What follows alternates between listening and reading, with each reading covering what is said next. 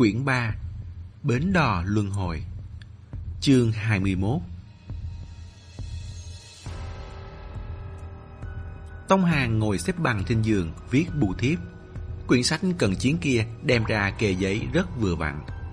Bù thiếp là chọn trong tiệm đồ lưu niệm dưới tầng.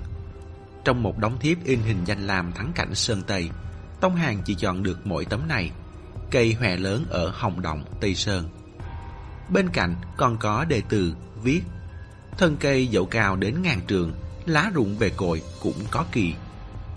Quá phù hợp với tình cảnh hiện tại Và mong muốn tương lai của mình rồi. Lúc gọi điện trong buồng điện thoại kia, Thông thì thông, Nhưng hắn từ đầu đến cuối đều không dám lên tiếng. Đồng Hồng nghe máy. Sau hai tiếng alo, Tông Tất Thắng ở bên cạnh hỏi, Ai thế? Có phải gọi nhầm số không? Đồng Hồng đáp không biết nữa, Không ngắt máy, Cũng không thấy lên tiếng gì hết. Khựng lại hai giây, Cũng không biết có phải thần giao cách cảm hay không, Mà Đồng Hồng chợt kêu lên. Hàng hàng, Có phải hàng hàng đấy không? Tông hàng như bị bò cạp đốt, Hốc mắt nóng lên, Vội treo ống nghe, dập máy. Hắn luôn cảm thấy Chuyện sẽ không dễ dàng lắng xuống như thế. Sau này e rằng sẽ còn có rắc rối. Còn xa mới tới lúc có thể yên tâm báo bình an. Hơn nữa, Vừa nghe thấy giọng đồng hồng, Hắn đã không chịu nổi rồi. Đợi thêm lát nữa, Có khi song song khóc bù lu bù loa không chừng. Khóc trước mặt dịch táp, Mất mặt lắm. Hơn nữa, Gọi điện thoại rồi Cũng không dễ gì giải thích được. Với tính tình của Tổng Tất Thắng, Nhất định ra lệnh cưỡng chế hắn Lập tức về nhà. Nói không chừng còn muốn bay qua đó, Lại truy vấn hai tháng nay đi đâu. Ai phải chịu trách nhiệm với việc này. Trong đây liên quan tới nhiều người như vậy, Biết nói thế nào? Phải suy nghĩ kỹ mới được, Bằng không, hậu hòa khôn lường. Dịch táp tắm rửa xong, Đi ra khỏi phòng vệ sinh. Liếc mắt thấy hắn đang vùi đầu ngồi viết. Nhìn không được, Cười khinh bỉ. Bảo gọi điện thoại thì không chịu, Cứ phải bày trò ra cờ. Tông Hàng đáp, Tôi còn chưa chuẩn bị tinh thần xong mà. Gọi điện về nhà, Hai phút thôi chứ mấy. Có phải con gái lên xe hoa đâu Mà còn phải chuẩn bị? Hai phút. Cô thử hai phút xem có giải quyết được không? Minh chuyện đồng Hồng khóc thôi, Chưa chắc nửa tiếng đã xong. Tông Hàng không phục, ngẩng phát đầu lên, Muốn cãi lại hai câu, Bỗng ngỡ ra. Dịch tám vừa tắm xong, Cả người nhẹ nhàng, khoan khoái. Bên trên mặc một chiếc áo cổ rộng không tay, màu trắng. Bên dưới là chiếc quần sóc màu hồng phấn. Quan trọng nhất là cô buộc tóc. Tóc cô không dài lắm Nên vẫn thường để xõa, Rất ít khi buộc lên. Nay đột nhiên buộc lên một cái, Tuổi bỗng chốc nhỏ đi hẳn. Hơn nữa biếm tóc buộc thành dài Không đến một ngón tay, Lắc lư cong vệnh sau đầu. Hôm nay, cô làm được chuyện lớn, Cả người vừa thả lỏng vừa sung sướng.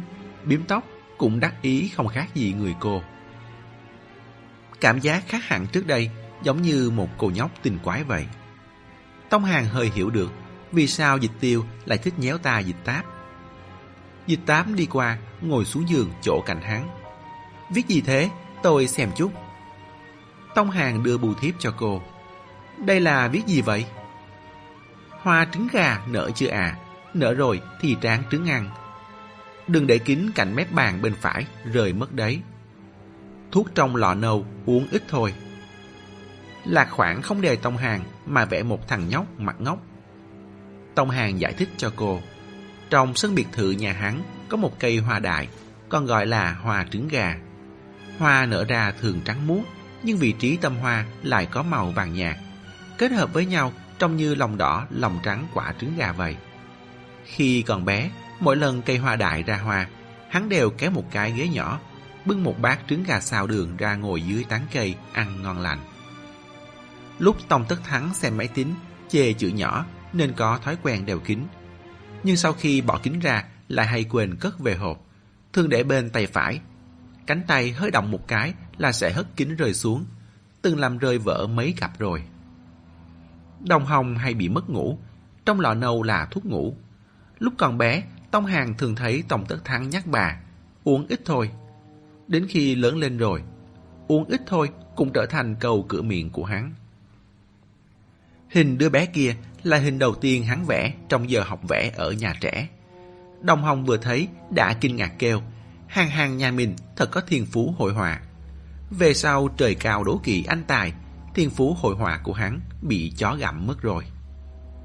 Những chi tiết này đều là những cái người khác không bắt chước được. So với trực tiếp viết, còn rất khỏe, đừng lo lắng, lại càng có sức thuyết phục hơn. Quả thực là rất chu đáo, rất dùng tâm.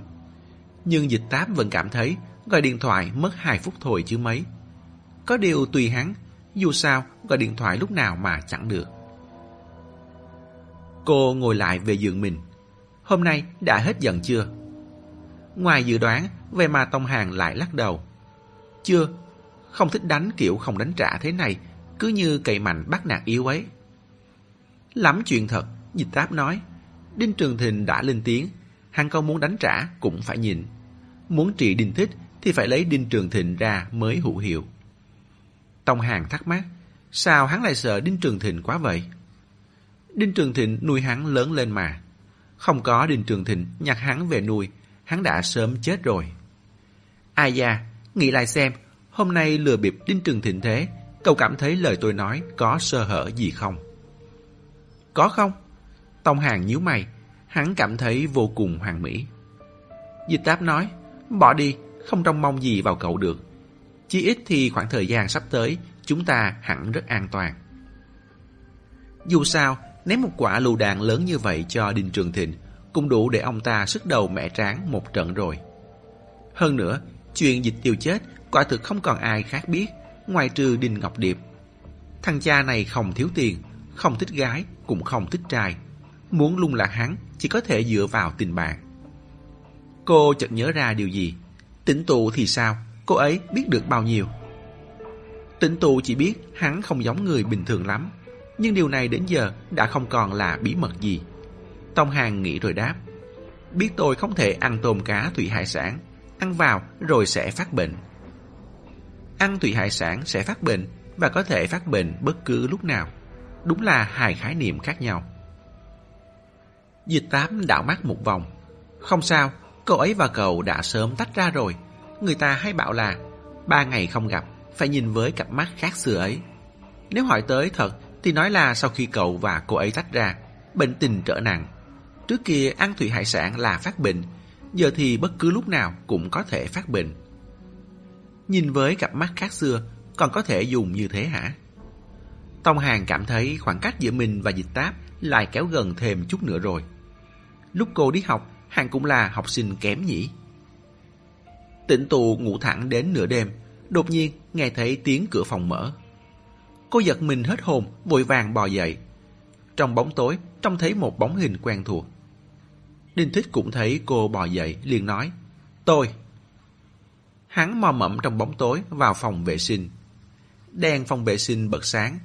Ánh đèn vàng lọc qua lớp kính đục, trở nên vừa nhạt vừa tản mạn, như đang lơ lửng trong phòng, khiến mọi thứ trở nên đặc biệt không chân thật. Tịnh tụ ngờ ngác một hồi, xỏ dép vào qua đó, nhìn cái bóng của hắn hát lên cửa kính. Không phải nói là mấy ngày nữa mới về sao. Xong việc nên về sớm. Giọng hắn hơi là lạ, giống như thu lưỡi lại mà nói vậy. Tịnh tụ cũng không biết vì sao đẩy cửa kính ra. Đình Thích quay đầu lại nhìn cô.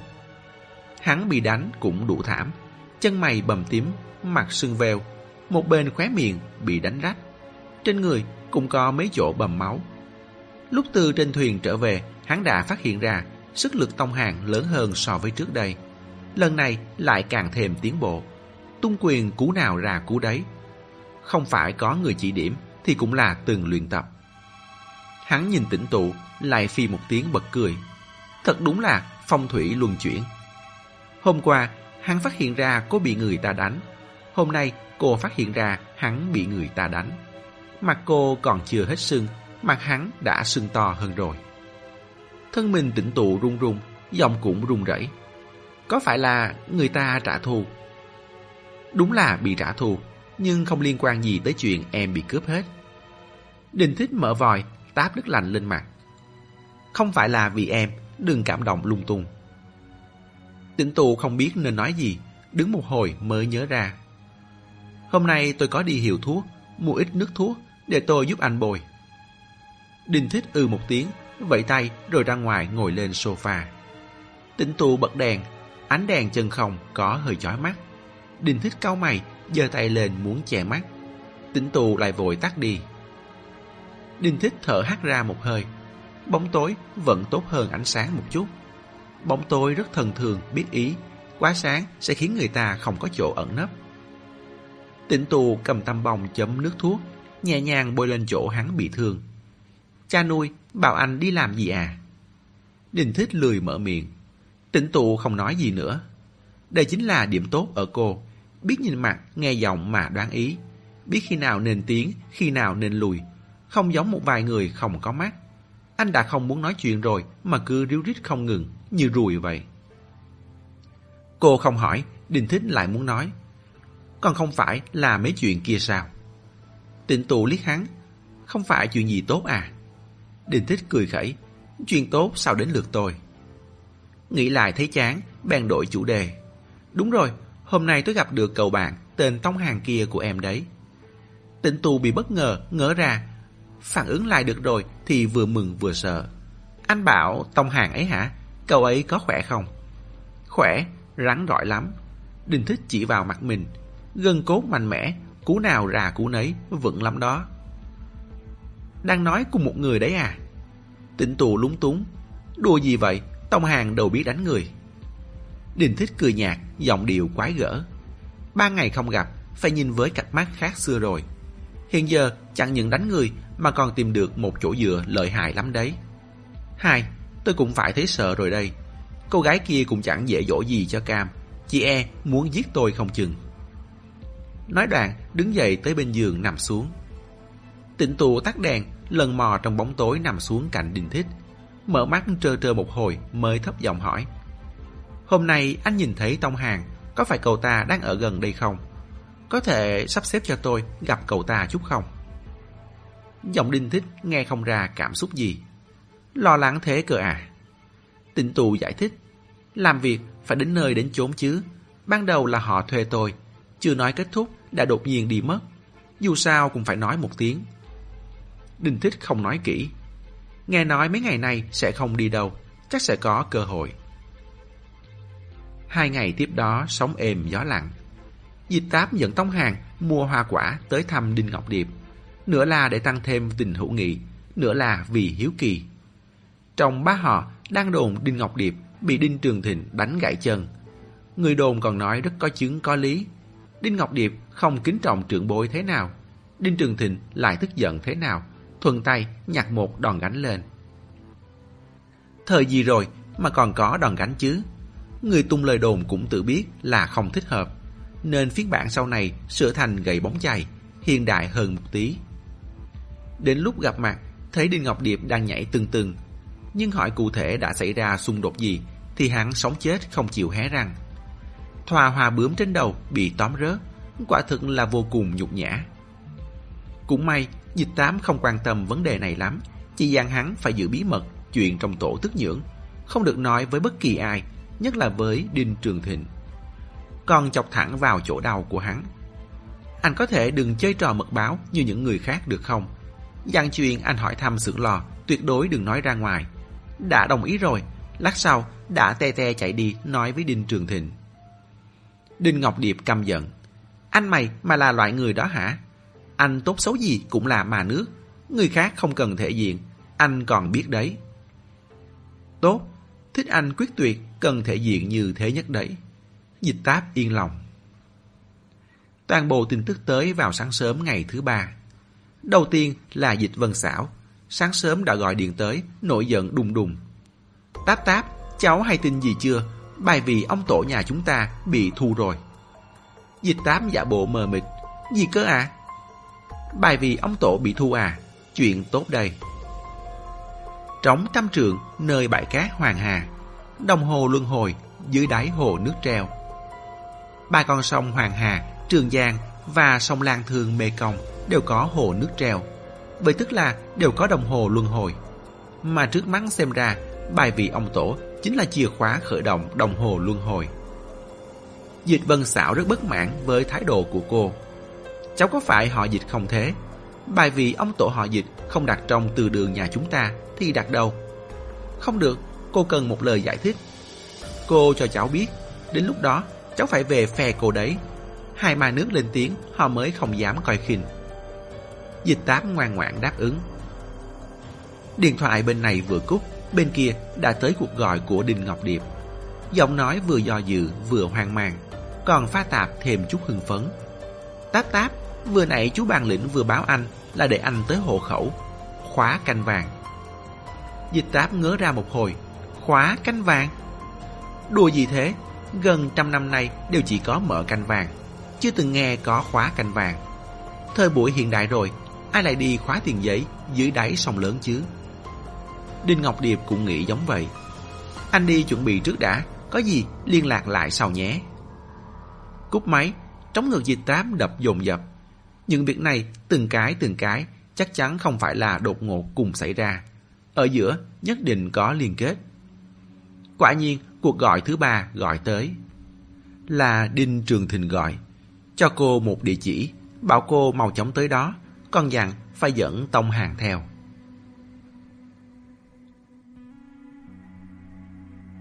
Chương 22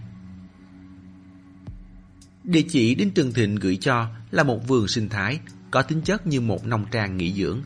Vừa để tập hái trảy, trồng trọt, vừa để ăn uống, nghỉ ngơi. Thiết kế cổ kính là vườn mà mang hơi hướm như rừng, rất đặc sắc.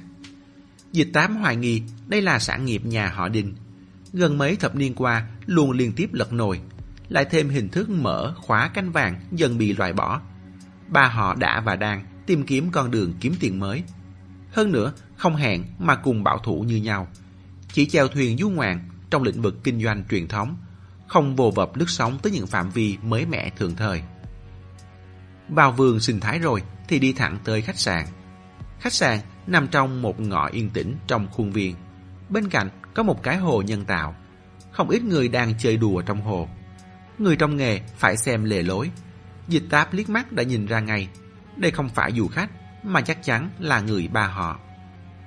Cô dặn Tông Hàng, lát nữa đi theo tôi, đừng nói lung tung. Vào khách sạn rồi, Đinh Tịch ra đón, dẫn hai người tới phòng hội nghị. Trong phòng hội nghị chỉ có ba người, vừa khéo đều là người quen. Ngoài Đinh Trường Thịnh ra thì còn hai mà nước. Khương Thái Nguyệt và Đinh Bàn Lĩnh. Hai người này thật đúng là gây bất ngờ. Dù sao Khương Thái Nguyệt cũng đã quá lớn tuổi. Đinh Bàn Lĩnh thì chẳng khác gì ẩn sĩ, quanh năm không có cảm giác tồn tại. Dịch tám đại đệ đã rõ kết cấu ma nước trong đoàn thể này. Năm đó có bảy ma nước. Khương Tuấn và Dịch Tiêu xảy ra chuyện. Dịch Vân Xảo là người nhà họ Dịch bị gạt ra ngoài. Sức khỏe Đinh Hải Kim vẫn luôn không tốt. Về sau còn mổ tim. Cũng không dư hơi mà suy nghĩ. Ba người còn lại đều tham dự. Sau khi Khương Hiếu Quảng mất tích thì chỉ còn lại hai người này. Khương Thái Nguyệt vẻ mặt ôn hòa. Táp táp, chúng ta đều đã nghe chuyện. Hai ngày nay cũng luôn bận sắp xếp. Hôm nay mở một cuộc họp nhỏ trước, làm quen trước đã. Bên trưởng quản sẽ do Trường Thịnh thay mặt. Dịch tám đáp vâng, kéo Tông Hàng ngồi xuống. Trong phòng hội nghị mở điều hòa, có hơi lạnh. Máy chiếu mở ra, giao diện Windows cứng nhắc hiện lên màn hình. Bên trên chằng dịch đủ loại ổ tẹp, nhìn mà đầu mắt. Khương Thái Nguyệt nói tiếp, nếu chị cháu có thể ở đây thì tốt hơn.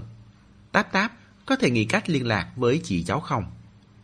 Câu này có hàm ý, dịch táp lập tức vào trạng thái cảnh giác. Nếu chị ấy có thể ra mặt, thì còn cần cháu nhúng tay vào vũng nước đục này à? Chuyện có liên quan gì tới cháu đâu?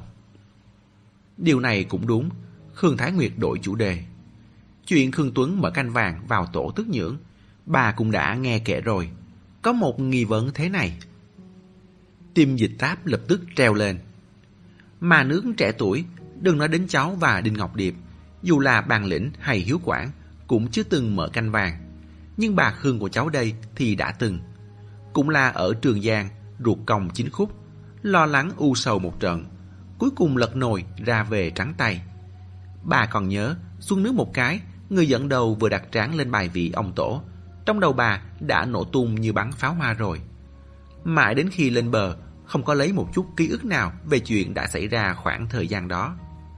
Sao chị cháu lại nhớ được chi tiết vậy chứ? Chuyện này à, con tưởng là lời mình biên xuất hiện hố bậy khó lường nào chứ. Dịch tám thở phào. Cái này sao cháu biết được, phải hỏi chị cháu chứ. Có điều, bà Khương, chị cháu xảy ra chuyện ở hầm đất trôi nổi, là một thành viên trong chúng nó. Ngoại hình biến dạng, đầu óc khẳng định cũng thay đổi. Chị ấy nhớ được cũng có gì kỳ lạ đâu. Khương Thái Nguyệt mỉm cười, chờ đúng câu này của cô. Vậy cô bé họ Tông này cũng là chúng nó, hàng cũng giống chị cháu chứ, không bị bài vị ông tổ ảnh hưởng. Có ý gì? Dịch táp không lần ra được tâm tư của bà, không dám hé răng. Vào mắt Khương Thái Nguyệt, đây đã coi như ngầm thừa nhận. Bà quay sang nhìn Đinh Trường Thịnh và Đinh Bàn Lĩnh. Hai anh, ai nói trước đây? Sau một khoảng im lặng ngắn ngủi, Đinh Trường Thịnh hắn giọng. Cháu nói trước đi. Đinh Trường Thịnh kể lại chuyện khi trước lén lút chuyển Khương Tuấn đi. Dù sao, cũng đã không còn chứng cứ. Ông ta cố gắng chối sạch trách nhiệm của mình. Lúc đó, cháu chỉ là một tên râu ria, Khương Hiếu Quảng là mà nước. Ông ấy đưa ra yêu cầu, cháu không tiện từ chối. Hơn nữa, sau khi Khương Hiếu Quảng mang Khương Tuấn đi, cũng trong chừng chặt chẽ ở nhà, hiệu quả cũng giống nhốt ở xưởng lò. Đinh Bàn Lĩnh chỉ nghe, vẻ mặt không có biểu cảm gì. Khương Thái Nguyệt thì lại hơi tức giận. Hai anh nghĩ giỏi quá nhỉ? Còn lấy một tên giả mạo ra lừa gạt mọi người bao nhiêu năm như thế. Nếu truyền ra ngoài, mọi người sẽ nhìn cháu như thế nào? Sắc mặt Đinh Trường Thịnh xấu hổ, trong lòng lại vững già. Khương Thái Nguyên đã nói như vậy thì chứng tỏ chuyện sẽ không truyền ra. Trong khoảng thời gian ấy, cháu vẫn luôn giữ liên lạc với Khương Hiếu Quảng. Theo lời ông ấy, Khương Tuấn ngoài trừ hình thể có biến hóa ra thì ý thức vẫn rất tỉnh táo. Thỉnh thoảng có nói mớ nhưng so với những người ở xưởng lò thì nhẹ hơn hẳn. Khương Thái Nguyệt cầm quải trường dòng xuống đất. Đây chính là chỗ lợi hại của Khương Tuấn. Rõ ràng bên trong đã sớm thay đổi nhưng bên ngoài vẫn làm bộ làm thịt, lừa gạt được tất cả các anh. Đinh Trường Thịnh im lặng. Đinh Mang Lĩnh xen vào một câu. Hơn nữa, hắn dạ dàng làm Khương Tuấn nhiều năm như vậy mà không có sơ hở. Đến cả cha ruột cũng không nhận ra được. Có phải cũng có nghĩa là Khương Tuấn nguyên gốc đã bị hắn hấp thụ dung hợp hoàn toàn rồi không? Lúc cần thì có thể điều ra dùng bất cứ lúc nào. Giờ nghĩ lại, ít nhiều là bởi trước đây ngoại hình của hắn thay đổi quá lớn, nên bị chúng ta cho là người bị lây nhiễm nên nhốt lại. Nhưng nếu lúc đó ngoại hình của hắn cũng không có sơ hở thì sao? Nếu khi đó ngoại hình của hắn không có sơ hở, trên người không bị tổn thương, vậy thì mọi người sẽ không cảm thấy hắn bị lây nhiễm, cũng sẽ không nhốt giam hắn lại. Nói không chừng, hắn đã sớm trộm bài vị ông tổ, lẻn vào hang canh vàng, khởi động đồng hồ luân hồi rồi. Người nói vô ý, người nghe hữu tâm. Nghe được câu, ngoại hình không có sơ hở này. Đinh Trường Thịnh thầm rung mình, bất giác, liếc sang dịch táp. Dịch tám phản ứng rất nhanh. Chú Đinh, chú nhìn cháu làm gì? Có phải chú lại nghi ngờ cháu không? Nếu cháu thực sự cũng trong tình trạng này, thì đã sớm cầm bài vị ông tổ đi khởi động đồng hồ luân hồi rồi. Chứ còn chạy tới đây mà báo cho chú biết để chú nghĩ cách đối phó với chúng nó chắc. Không phải cháu tần bóc mình đâu, nhưng nếu không phải cháu cung cấp những manh mối này, có cho chú thêm 20 năm nữa, cũng chưa chắc chú đã có thể suy ra được đường đi nước bước trong đó. Có một số nghi ngờ cần phải lập tức làm rõ, không cho nó cơ hội bành trướng. Vẻ mặt Đinh Trường Thịnh lúng túng, Khương Thái Nguyệt cười hòa giải. Cái này cũng không trách chú Đinh của cháu được. Trước đây gần như toàn quân bị diệt, chỉ có mỗi đứa nhỏ 3 tuổi là cháu, bình yên vô sự. Trong bụng ai mà chẳng nghĩ thầm. Giờ nói rõ được thì tốt rồi, miễn cho đánh nhầm người mình. Trương Thịnh, anh tiếp tục đi. Thế nên lại nói tiếp về Khương Tuấn. Chuyến mở cánh vàng này ở hồ Bà Dương, Khương Hiếu Quảng đã sớm biết không có mấy hy vọng. Nhưng để che giấu tai mắt người khác, vận gia bộ trước giờ vẫn trù bị. Khương Tuấn cũng tích cực bày mưu tính kế, đề nghị chia ra làm hai bước. Một là nghĩ cách khiến thuyền lớn mở canh vàng gặp trục trặc làm lỡ việc. Hai là âm thầm chuẩn bị một thuyền khác. Y sẽ mang bài vị ông tổ xuống nước dò đường. Khương Hiếu Quảng có thể mang máy quay dưới nước quay lại lộ tuyến. Có lộ tuyến rồi, lần sau mở lại sẽ ổn thỏa hơn. Khương Hiếu Quảng động lòng, đi tìm Đinh Trường Thịnh thương nghị. Đinh Trường Thịnh không có lý do gì để phản đối. Chuyện Khương Tuấn giả mạo vẫn luôn là tâm bệnh của ông ta. Nương theo lần phát triển này mà chấm dứt được cũng tốt. Chỉ có điều, ông ta trước sau vẫn không yên tâm chuyện thả Khương Tuấn xuống nước, nên đã đưa ra rất nhiều yêu cầu. Tỷ như, nhất định phải giam giữ nghiêm mật. Đến lúc đó, mình cũng phải ở đó.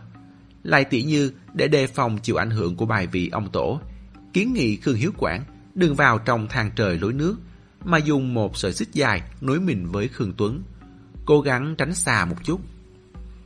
Nói đến đây, ông ta chán nản. Lúc đó cũng không ngờ rằng cách xa vậy rồi mà vẫn không tránh thoát. Tông Hàng nghĩ bụng, cách xa thì có ích lợi gì, Đinh Ngọc Điệp còn vùi mình trong bùn đấy, vẫn bật ra như nhổ củ cải trên ruộng cạn đấy thôi. Dịch tám để ý thấy, Đinh Trường Thịnh còn chưa kết thúc, Đinh Bằng Lĩnh đã ngồi vào trước chiếc laptop nối với máy chiếu. Xem ra, trọng tâm vở kịch nằm ở bên đây. Quả nhiên, Đinh Bằng Lĩnh mở hình ảnh thứ nhất ra, chính là bản đồ sơ lược ba con sông lớn. Ba đường mực từ Tam Giang Nguyên ngoằn ngoèo kéo ra.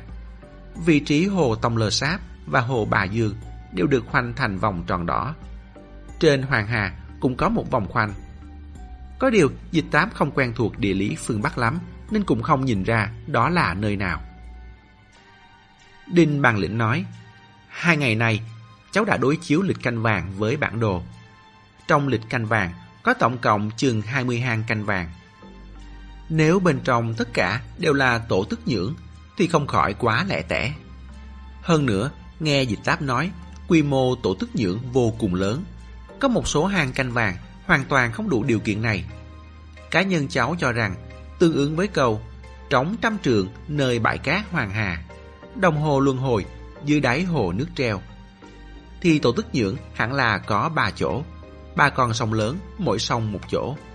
Trường Giang tuy không chỉ có một hồ nước treo, nhưng vừa là hồ nước treo, vừa là hàng canh vàng, thì chỉ có hồ Bà Dương.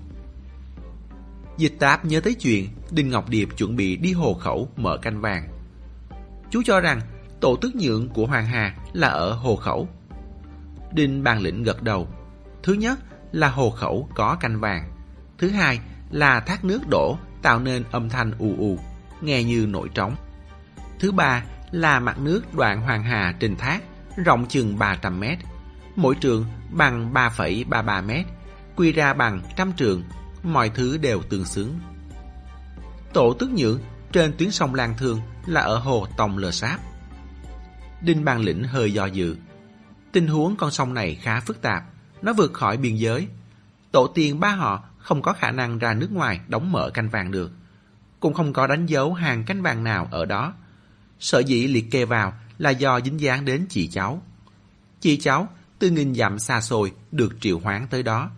Cậu bạn tông hàng này lại sống lại ở đó, nên nơi này chắc chắn không đơn giản. Y dừng lại ở đây một lúc, thấy mọi người không ai có ý kiến gì khác, bèn tiếp tục. Bên lão gia miếu, chúng cháu đã bố trí người, nhưng vùng nước lão gia miếu chỉ là đoạn cuối. Vạn sự đều có đầu nguồn. Cháu so sánh ba con sông lớn là ba sản đạo, vậy thì nơi chúng chui ra là ở đâu? Y dí chuột về phía đầu nguồn Hoàng Hà. Tông Hàng bật thốt, Tam Giang Nguyên. Đinh Bàn Lĩnh gật đầu, là ở Tam Giang Nguyên, hay chính xác hơn là hầm đất trôi nổi. Hầm đất trôi nổi nằm ở nơi nhánh sông như chổi, là nơi đầu nguồn của cả ba con sông lớn, có thể thông qua đường thủy mà vận chuyển chúng nó qua. Y rút tay về, vẻ mặt nghiêm túc. Cân nhắc một hồi mới nói tiếp. Cách gọi chiếc cành của táp táp rất thú vị. Mấy ngày nay, chú đang nghĩ chiếc cành kết hợp hai chủng loại khác nhau chập vào làm một. Bên này là thi thể, bên kia là chúng nó. Thi thể đã nằm cố định trong tổ tức nhưỡng, vậy thì chúng nó sẽ phải qua đó. Dịch táp gật đầu. Bây giờ, chúng ta vẫn luôn nói về chúng nó, nhưng chưa từng có ai trông thấy chúng nó dáng dấp ra sao. Nói là vô hình thì quá huyện hoặc rồi. Chỉ bằng giả thiết, chúng nó có thực thể, trôi theo đường thủy mà tới. Nhưng vì đủ nhỏ nên đủ bí mật, không ai nhìn thấy được. Những thi thể trong tổ tức những này chính là cơ thể mẹ mà chúng nó muốn chiết cành. Nhưng nếu hai cái muốn kết hợp với nhau thì phải có một điều kiện tiền quyết là hàng canh vàng đã mở cửa. Điều này không khó hiểu đâu phải không? Một cái trong cửa, một cái ngoài cửa, không mở cửa thì không đến được với nhau. Chu có một suy đoán, lần đi mở hầm đất trôi nổi năm 96 đó không chỉ tạo nên nhóm tiên phong đám Khương Tuấn, mà còn đã thông sản đạo. Có một số chúng nó đã tới ngay từ lúc đó. Tông Hàng nghe y nói mà khiếp sợ. Từ năm 96 đến giờ, thời gian dài như vậy, chúng nó có khi nào đã sớm xong việc rồi không? Dịch táp ngắt lời hắn. Không, cửa còn chưa mở. Hơn nữa, việc mở cửa này hẳn có liên quan tới đồng hồ luân hồi. Sợ dĩ phải khảm bài vị ông tổ vào đồng hồ luân hồi, có lẽ là vì đó là một loại chìa khóa để mở cửa. Đinh bàn lĩnh không ngờ cô lĩnh ngộ được nhanh như vậy. Ánh mắt nhiều thêm vài phần tán thưởng.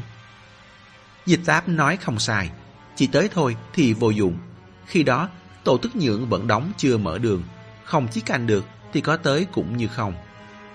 Tông hàng bối rối. Vậy tới cũng như không thì sao không chạy ngược về hầm đất trôi nổi? Thời gian dài như vậy vẫn trôi ở trong nước sao? Có khi nào đã chết rồi không? Đinh Bằng Lĩnh đã sớm nghĩ đến đoạn này. Hắn cũng không tới mức chết. Đám chúng nó này không có khả năng trần trụi trôi trong nước như vậy. Dù sao cũng phải có một vật dẫn, hoặc là dùng vật gì đó để chứa. Dịch táp thốt lên, tức nhưỡng. Tức nhưỡng là thích hợp nhất. Những thi thể trong tổ tức nhưỡng này cũng là nhờ có tức nhưỡng mà không bị mục rửa theo tháng năm. Nếu lấy tức nhưỡng làm vật chứa, đám chúng nó này có thể giữ được hoạt tính lâu dài. Hơn nữa, tức nhưỡng nhìn giống bùn cát, bí mật lẫn vào sông lớn là chuyện quá bình thường, cũng sẽ không khiến ai chú ý. Đinh bàn lĩnh gật đầu, đánh mắt sang Tông Hàng. Trường hợp của cậu ấy chính là nhờ vào những chúng nó không thể chiết canh này. Tông Hàng nghĩ không thông. Nhưng lúc đó, tổ thức nhượng dưới đáy hồ Tông Lơ Sáp cũng chưa mở ra mà. Đúng là chưa mở, nhưng cậu nghĩ lại về việc cậu sống lại xem. Quy trình của cậu tốn thời gian rất dài, cũng rất phức tạp. Không giống như ba họ đều sống lại rất nhanh. Nói cách khác, giữa ba họ và chúng nó tồn tại một mối liên kết tự nhiên. Nhưng những người ngoài ba họ thì dù tiếp xúc với chúng nó cũng rất khó sống dậy được. Trừ phi có người hỗ trợ thúc đẩy bên cạnh. Tông Hàng lập tức hiểu ra, thế nên là dịch tiêu thúc đẩy cháu sống lại. Dịch tám đã hiểu. Dịch tiêu tới hồ Tông Lờ Sáp. Trong hồ, khi ấy cũng đã có chúng nó. Nhưng tin tức chỉ nhận được quá ít, tìm không ra tổ tức nhưỡng. Chúng nó trước sau vẫn không vào được cửa. Nhưng ngu tầm ngu, mã tầm mã, vậy nên một cách tự nhiên sẽ tới gần người đỡ đẻ là chị. Dịch tiêu hoàn toàn không phát hiện ra những thứ này. Dù sao, cũng chẳng có ai để ý đến các bùn trong nước. Mãi đến khi chị và Tông Hàng cùng chết đi, bị đình thích dìm xuống hồ. Dịch tiêu thuận lý thành chương mà sống lại, cùng tiền thể ban phước cho Tông Hàng. Thế nên, những người trong tổ tức nhưỡng e rằng đều giống Tông Hàng, cần phải trải qua quy trình phức tạp, đồng thời đợi một thời gian mới có thể hồi sinh. Dịch tiêu một lần nữa sống lại, nhưng tình trạng của chị cũng không chuyển biến tốt đẹp. Cơ thể chị tiếp tục bốc lên mùi hôi, tiếp diễn vòng hồi sinh trước, nhanh chóng đi đến điểm cuối sinh mệnh. Thế nên mới nói, không ai có thể có hai lần cơ hội. Đinh bàn lĩnh tiếp tục, thế nên Khương Tuấn khảm bài vị ông tổ vào đồng hồ luân hồi, cũng có nghĩa phát ra một tín hiệu. Hiện giờ, tổ tức nhượng dưới đáy hồ Bà Dương đã chuẩn bị xong, các người có thể tới với số lượng lớn. Dịch tám trầm ngâm, ý là đại bộ phận trong hầm đất trôi nổi tụ tập trôi về phía tổ tức nhưỡng dưới đáy hồ Bà Dương sao. Đinh bàn lĩnh gật đầu. Dù sao, hai đường còn lại cũng chưa khởi động, chỉ có nơi này là sử dụng được. Lúc chị cháu rời khỏi tổ tức nhưỡng, đồng hồ luân hồi vẫn chưa khởi động.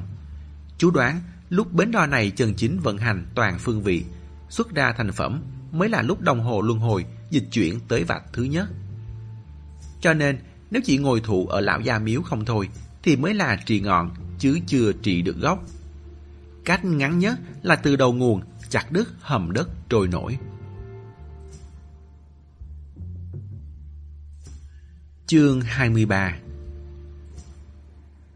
Chặt đứt Nói đến là ung dung, chặt đứt thế nào? Lần trước đi hầm đất trôi nổi đã xảy ra chuyện lớn như vậy rồi. Đến cả hầm đất ngang dọc rộng dài ra sao còn không rõ. Vậy mà hiện giờ còn mở miệng ra chặt đứt. Đinh bằng lĩnh như biết dịch táp nghĩ gì. Đúng là rất khó khăn, nhưng đây là biện pháp duy nhất. Bọn chú đã phái người tìm hầm đất trôi nổi ở Tam Giang Nguyên. Đợi khi nào có tin tức, sẽ cho lập đoàn xe qua đó. Dịch táp, cháu có hứng thú đi cùng không? Lại lập đoàn xe, vẫn là chỗ đó. Mọi thứ năm 96, tự như đám mây lớn trên đầu, lại trồi tới rồi. Cô còn nhớ cảm giác hưng phấn lúc xuất hành, nhớ giai điệu Bến Thượng Hải bay bổng trong màn đêm, nhớ lúc bóc vỏ lạc, nhớ hương vị òm lửa đó. Đó là nơi mọi thứ bắt đầu. Cô lấy lại tinh thần. Được à, đúng là phải đi xem sao, nhưng mọi người đã có lý giải gì mới với chỗ đó chưa à? Nghe tới giờ, ngoại trừ suy đoán đó là đại bản danh của chúng nó ra, thì nhận thức về hầm đất trôi nổi không có gì tiến bộ so với năm 96. Trong tình huống này, đi cũng không ổn lắm thì phải, chỉ nhiều thêm một nhóm người đi chịu chết. Đinh bàn lĩnh trả lời, thế nên trong lúc đợi tin, bọn chú cũng đồng thời bắt tay vào làm hai chuyện. Đầu tiên là một lần nữa tra lại gia phả, tìm kiếm tất cả những tin tức liên quan hữu dụng. Gia phả không đơn giản chỉ là một sơ đồ hình cây như cơ cấu công ty. Gia phả chân chính chặt chẽ, chẳng những bao gồm sự phát triển của các thế hệ, mà còn phải liệt kê sự tích của những nhân vật quan trọng, ghi lại sự đổi dời của gia tộc, việc làm ăn, tộc quy, kèm theo tranh vẽ, băng ghi âm, tham khảo vân vân. Bọn họ chưa từng đứt đoạn thế hệ. Thời cổ đại còn đặc biệt chú trọng việc chỉnh sửa gia phả. Có thể suy ra cả một kho tàng được để lại. Dùng toàn sách là sách để hình dung cũng hoàn toàn không quá đáng. Nhưng năm trước đã có người đề nghị rằng đã là thời kỳ công nghệ điện tử rồi, không bằng tập trung chỉnh lý lại, dùng một đĩa CD giải quyết tất thảy. Kết quả vừa nhìn thấy mấy gian nhà lớn trong từ đường, từ sứ vỡ đến thẻ tre, đến vải vóc, đến trang giấy, từ hình vẽ đến giáp cốt văn, đến kim văn, đến chữ triện, chữ lệ, thậm chí còn có cả chữ in. Lập tức im bặt, không nhắc lại nữa. Sách vở quá nhiều, trong gia phả có rải rác tin tức gì hay không cũng khó nói. Thứ hai là bọn chú cảm thấy bắt tay vào tổ tức nhưỡng vẫn có thể đào ra được không ít đầu mối. Hơn nữa, Hoàng Hà không có hồ nước treo. Kết cấu tổ tức nhưỡng của nó hẳn bất đồng với Trường Giang. Bọn chú muốn xem thử xem hồ khẩu như thế nào, là một chuyến khóa canh vàng ở đó. Dịch tám giận mình, không có ai ủy thác, mà là một chuyến khóa canh vàng. Đinh bằng lĩnh gật đầu, giả vờ thôi. Nhưng tất cả các nghi thức đều chiếu theo làm thật, do mà nước trẻ nhất nhà họ Đinh, Đinh Ngọc Điệp dẫn đầu. Đến lúc đó, còn phải làm phiền cậu bạn tống hàng này cũng xuống nước, giúp chúng tôi xem xem tình huống dưới đáy Hoàng Hà rút cuộc là như thế nào. Dịch táp mừng tỉnh. Bảo sao, lúc Đinh Trường Thịnh gọi tới, còn nhắc nhở cô dẫn theo Tông Hàng. Bảo sao, lúc Khương Thái Nguyệt mở màn lại muốn xác nhận với cô, Tông Hàng không bị bài vị ông tổ ảnh hưởng. Hóa ra là muốn hắn làm máy quay hình người, hỗ trợ đi xem tình huống thực sự đầu bên kia. Bỗng chốc, Tông Hàng lại trở thành một cục bột thơm ngon. Đáy Hoàng Hà không thể so với hồ Bà Dương. Thác nước hồ khẩu quy mô lớn như vậy, xung lượng dòng chảy mạnh như thế. Người xuống đó không chừng sẽ bị đập phải. Nghĩ thôi đã thấy thấp thỏm rồi. Dịch tám cảm thấy mình không làm chủ được. Chuyện này phải hỏi bản thân cậu ấy. Đinh Bằng Lĩnh nhìn Tông Hàng. Cậu có vấn đề gì về việc này không? Tông Hàng đã quen có dịch táp đại diện phát biểu thay cho mình. Không mong chờ gì có quyền tự chủ. Bỗng giao vào tay mình. Lại còn là Đinh Bằng Lĩnh. Không chỉ Đinh Bằng Lĩnh mà ánh mắt của cả Khương Thái Nguyệt và Đinh Trường Thịnh cũng đều đặt lên người hắn. dáng vẻ khẩn thiết, cần một câu trả lời chắc chắn. Tông Hằng nói, Vậy dịch táp đi thì tôi đi. Đinh Trường Thịnh giữ hai người dịch táp lại khách sạn. Nói đợi bên hồ khẩu chuẩn bị xong xuôi rồi thì cùng đi. Hành lý để trong quán trọ sẽ phái người đi lấy hộ. Ô quỷ cũng tạm đưa cho người chuyên biệt nuôi. Mọi thứ đều khỏi phải lo. sao có thể không vui chứ? Dịch tám dẫn Tông Hàng tới lễ tân, lấy thẻ mở phòng. Những người còn lại trong phòng hội nghị lại vẫn chưa rời đi. Khương Thái Nguyệt vuốt ve đầu quải trường. Nghe từ nãy tới giờ, nào là sản đạo, nào là từ trong nước trồi tới, nào là chết rồi sống lại, chợt khơi lên một chuyện cũ. Bà hỏi Đinh Trường Thịnh, trước đây lúc tìm ra táp táp, tình cảnh như thế nào? Ấn tượng về tình cảnh đó không thể nói là không sâu. Đinh Trường Thịnh trả lời rất cặn kẽ. Cách đại bản doanh của đoàn xe khoảng hơn 10 dặm, cạnh một dòng suối nhỏ, con bé cuộn mình nửa nằm dưới nước. Bên cạnh còn có một người nữa, tình huống rất nghiêm trọng. Xương cốt mọc dài từ cơ thể ra ngoài, đang hấp hối. Không đợi đội cứu hộ phía sau tới đã chết mất. Trong số rất nhiều người chết tại hiện trường, có rất nhiều người xương cốt mọc từ cơ thể ra ngoài. Về sau quan sát, cũng phát hiện ra những người có triệu chứng này đều có tính công kích rất mạnh. Lúc mất đi ý thức, còn dữ dội hơn. Bọn cháu suy đoán người này bắt được táp táp rồi, không biết định đem con bé đi đâu. Nhưng cơ thể biến hóa quá mạnh liệt nên không thể chạy được quá xa. Trên người táp táp không có vết thương, trong quần áo lại dính không ít máu. Bọn cháu cảm thấy là máu của người kia. Có thể là lúc đưa tay tóm cổ con bé đã chảy từ cổ vào. Lo lắng thứ máu đó không sạch sẽ, cũng không rảnh để lo chuyện kiểm tra thực hư nữa, đã đốt hết quần áo đi. Chuyện sau nữa thì mọi người cũng biết rồi đó. Đoàn xe nhà họ dịch chết hết toàn bộ. Chỉ có duy nhất một cô nhóc lành lặn trở ra. Có phần hơi ly kỳ quá mức, nên cháu mới suy đoán liệu có phải con bé cũng bị nhiễm, nhưng đang trong thời kỳ ủ bệnh hay không. Vậy nên mới yêu cầu hạn chế con bé nhiều thứ như vậy. Khương Thái Nguyệt ư ừ một tiếng, lại nhìn Đinh Bàn Lĩnh. Anh cảm thấy thế nào? Đinh Bàn Lĩnh đoán được tâm tư bà. Tiền tay cầm bút vẽ linh tinh trên giấy. Còn khó nói lắm. Nói đoạn, phát hiện ra mình vừa vẽ hai ô vuông, một lớn một nhỏ. Y lại tiền tay vẽ thêm một vòng tròn lớn, khoanh cả hai ô vuông vào trong. Giả dụ vòng tròn lớn này chính là hầm đất trôi nổi. Hai ô vuông này được giấu trong hầm đất là hộp dự trữ chúng nó. Trong hộp nhỏ là quân tiên phong, trong hộp lớn là đại bộ phận. Tổ sư gia làm việc là đã lên kế hoạch từ trước. Ông cụ đã sớm biết một ngày nào đó ba họ sẽ tiến vào hầm đất trôi nổi. Cái hộp nhỏ chính là chuẩn bị cho họ. Mục đích là biến nhóm người này thành người đỡ đẻ. Trong kế hoạch của ông cụ, sau khi nhóm người đó đi vào, sẽ xảy ra một biến cố nào đó khiến tất cả bọn họ chết sạch, không sót một ai, trở thành thi thể dùng để chiết cành Sau đó, cái hộp nhỏ mở ra, bắt đầu chiết cành Khi đám Đinh Trường Thịnh tức tốc chạy tới đây cứu viện, sự chuyển hóa chết rồi sống lại ở đây đã đang hừng hực khí thế được tiến hành. Tổ sư gia không thể dự đoán được chính xác số người ba họ tiến vào hầm đất. Song cũng giống như khi mời khách ăn cơm, phải cố gắng chuẩn bị lượng thức ăn càng nhiều càng tốt. Không sợ ăn không hết, chỉ sợ ăn không đủ. Số lượng chúng nó trong hộp nhỏ hẳn là quá nhiều so với nhân số ba họ có mặt tại chỗ khi đó. Phần dư ra không tìm được thi thể để ghép đôi, không thể chiết cành, Bởi vậy nên đã trôi ra ngoài theo sản đạo, chờ đợi cơ hội lần sau. Có thể suy ra được, trong số đó tất nhiên đã có một bộ phận xuôi theo sông Lan Thường đi xuống, chạy vào hồ Tông Lờ Sáp, quanh quẩn một thời gian dài ở đó, cuối cùng thành toàn nên tông hàng. Dịch tám thì sao? Đinh bàn lĩnh ngừng bút. Có hai khả năng. Thứ nhất là con bé thực sự quá may mắn.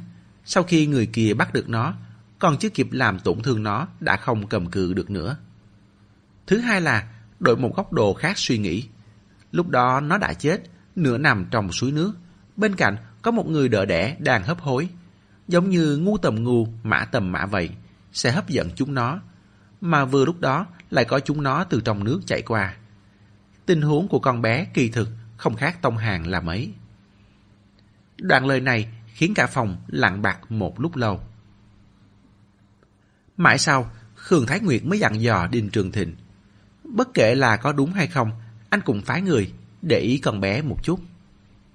Nói đoạn, bất giác xoa xoa ngực. Cậu bé Tông Hàng vừa nãy ngồi đối diện tôi. Tuy nhìn vẻ ngoài không có vấn đề gì, bây giờ còn giúp đỡ chúng ta. Nhưng tôi cứ cảm thấy...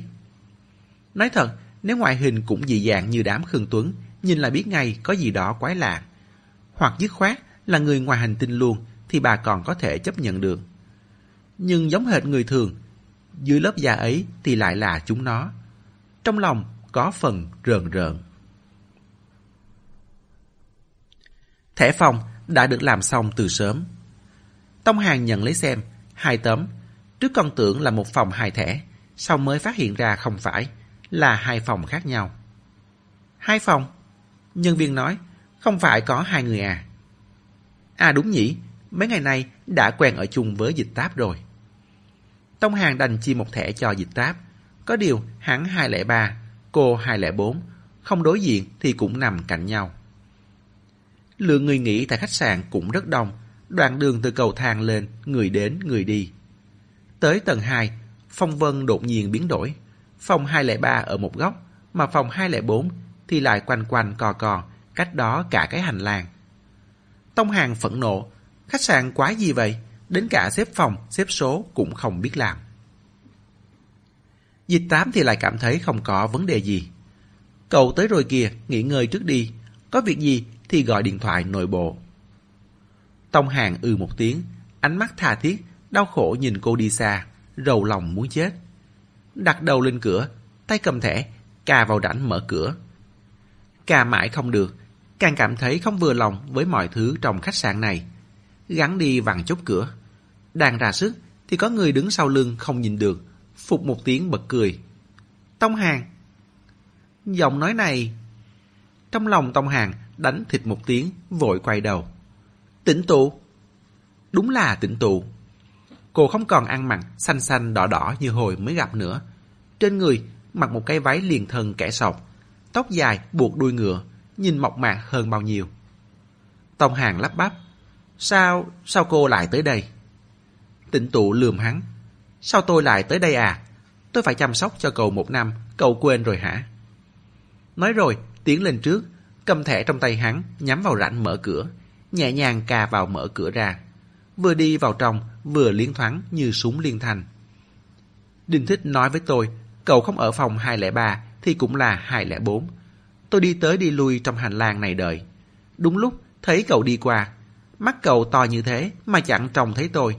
Chỉ trông mong dính lên thân người ta. Người ta đi mất rồi, còn lặng người đứng đây.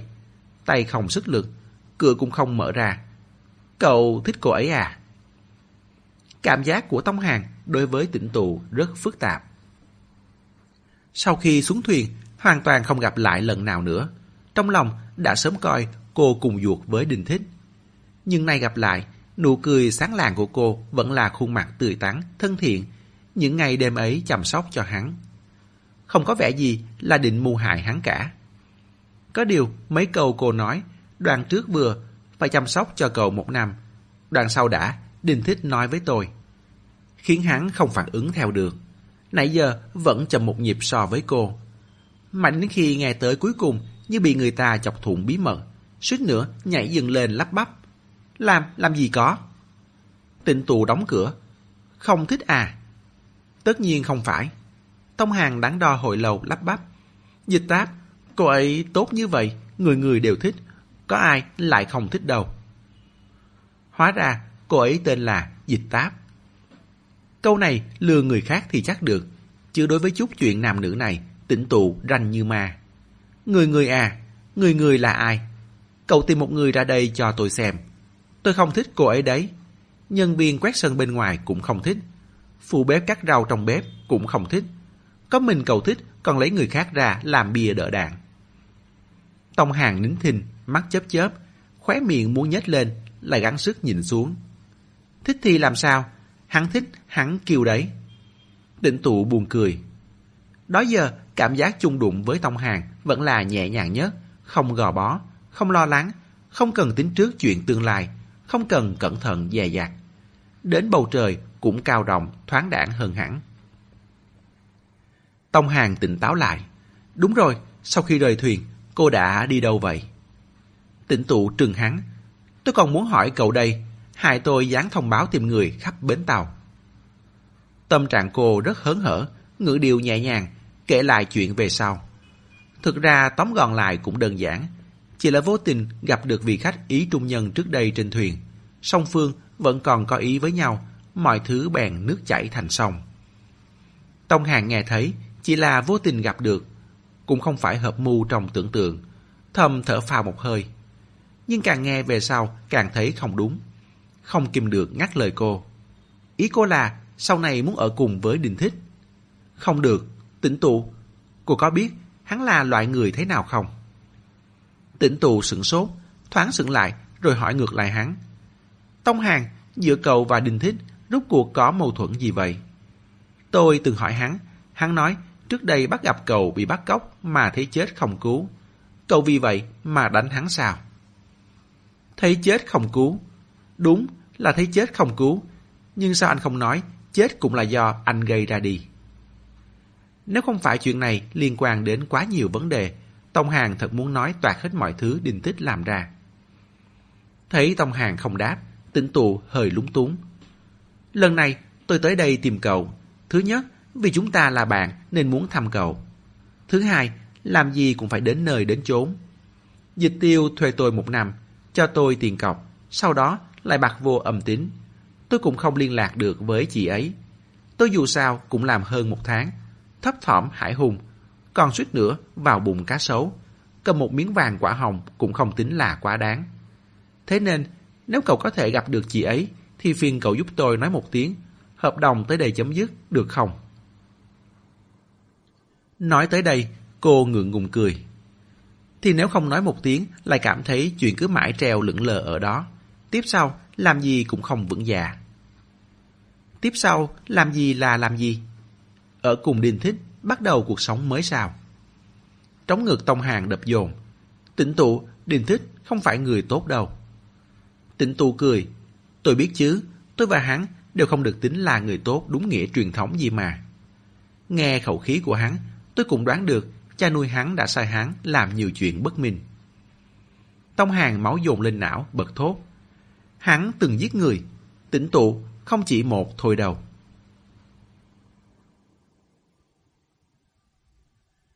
Chương 24 Tĩnh tu không quá khiếp sợ hay kích động, cô chỉ ngẩn ra nhìn Tông Hàng. Đã nói ra được mở đầu rồi thì cũng không cần phải giấu giấu giếm giếm nữa. Tông Hàng nói, tĩnh tụ, cô thích ai là chuyện của cô.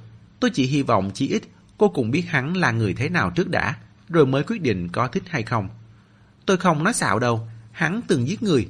Không phải bị ép, nhưng người đó cũng không đáng chết tịnh tụ mỉm cười, chỉ là nụ cười dần cứng lại. Sau cùng hóa thành một câu thì thào. Tôi biết mà, chuyện tốt nào có đến lượt tôi. Đinh Thích cũng không nói với cô mình làm gì. Cô biết điều nên chưa từng hỏi. Nhưng không có nghĩa là không săn tìm dấu vết để phỏng đoán. Huống chi nếu so sánh giữa nam và nữ về mặt này, nữ vốn là thợ săn trời sinh. Đinh Thích đương nhiên không kiếm sống bằng nghề bình thường, nếu không đã sớm hào phóng nói ra rồi. Hắn và cô quen biết nhau từ quan hệ mua bán. Hắn nghe người ta sai bảo mà làm việc, dưới tay cũng có người để sai bảo. Nhẹ nhàng giúp cô đoạt lấy túi về, còn nói chuyên vặt như cái rắm ấy. Trong phỏng đoán của cô, hắn có đủ loại quá khứ, đủ loại thân phận, lưng đeo đủ loại bí mật. Tù trốn trại, tội phạm giết người cũng được liệt kê trong đó. Cho nên nghe Tông Hàng nói ra, cô không khiếp sợ, cũng chẳng phẫn nộ. Chỉ cảm thấy thanh gươm treo trên đỉnh đầu cuối cùng cũng hạ xuống. Nghi ngờ được xác thực, cười khổ, chỉ muốn tự dẻo. Chuyện tốt nào có đến lượt tôi. Một thợ massage nữ, không tiền không thế. Cũng chẳng phải đại mỹ nhân nghiêng thùng đổ gánh gì. Dựa vào đâu mà có thể gặp được một người đàn ông trong sạch, ổn định, đáng tin cậy. Yêu thương lẫn nhau, cứ như vậy mở ra một cuộc sống tốt đẹp chứ. Nhìn xem lại là thế này. Trước kia không có con thuyền nào bằng lòng chở cô đi. Vất vả mãi mới có một con thuyền. Đi được một đoạn mới phát hiện ra ngàn lỡ vạn lóe. Hẳn là phải xuống nước, bơi lại về chỗ cũ rồi. Tịnh tù chợt cục hứng, niềm vui vì được gặp Tông Hàng cũng nhạt mất. Dịch tám khoanh chân ngồi trên giường ôm gối, đầu cứ như mọc từ trong gối ra. Sau đó thì sao? Tông Hàng nhòi người bên mép giường ủ rũ. Sau đó, cô ấy có vẻ cũng không còn hứng thú gì nữa. Trò chuyện về cái gì cũng không tập trung. Dịch táp, có phải tôi nói không được uyển chuyển lắm không? Sau khi tiễn tỉnh tụ đi, hắn tìm tới dịch táp. Dịch táp vẫn luôn nghi ngờ tỉnh tụ thông đồng với đình thích. Hắn cảm thấy cần phải giúp tỉnh tụ làm sáng tỏ một phen. Dịch táp nói, chuyện giết người còn nói uyển chuyện thế nào được nữa.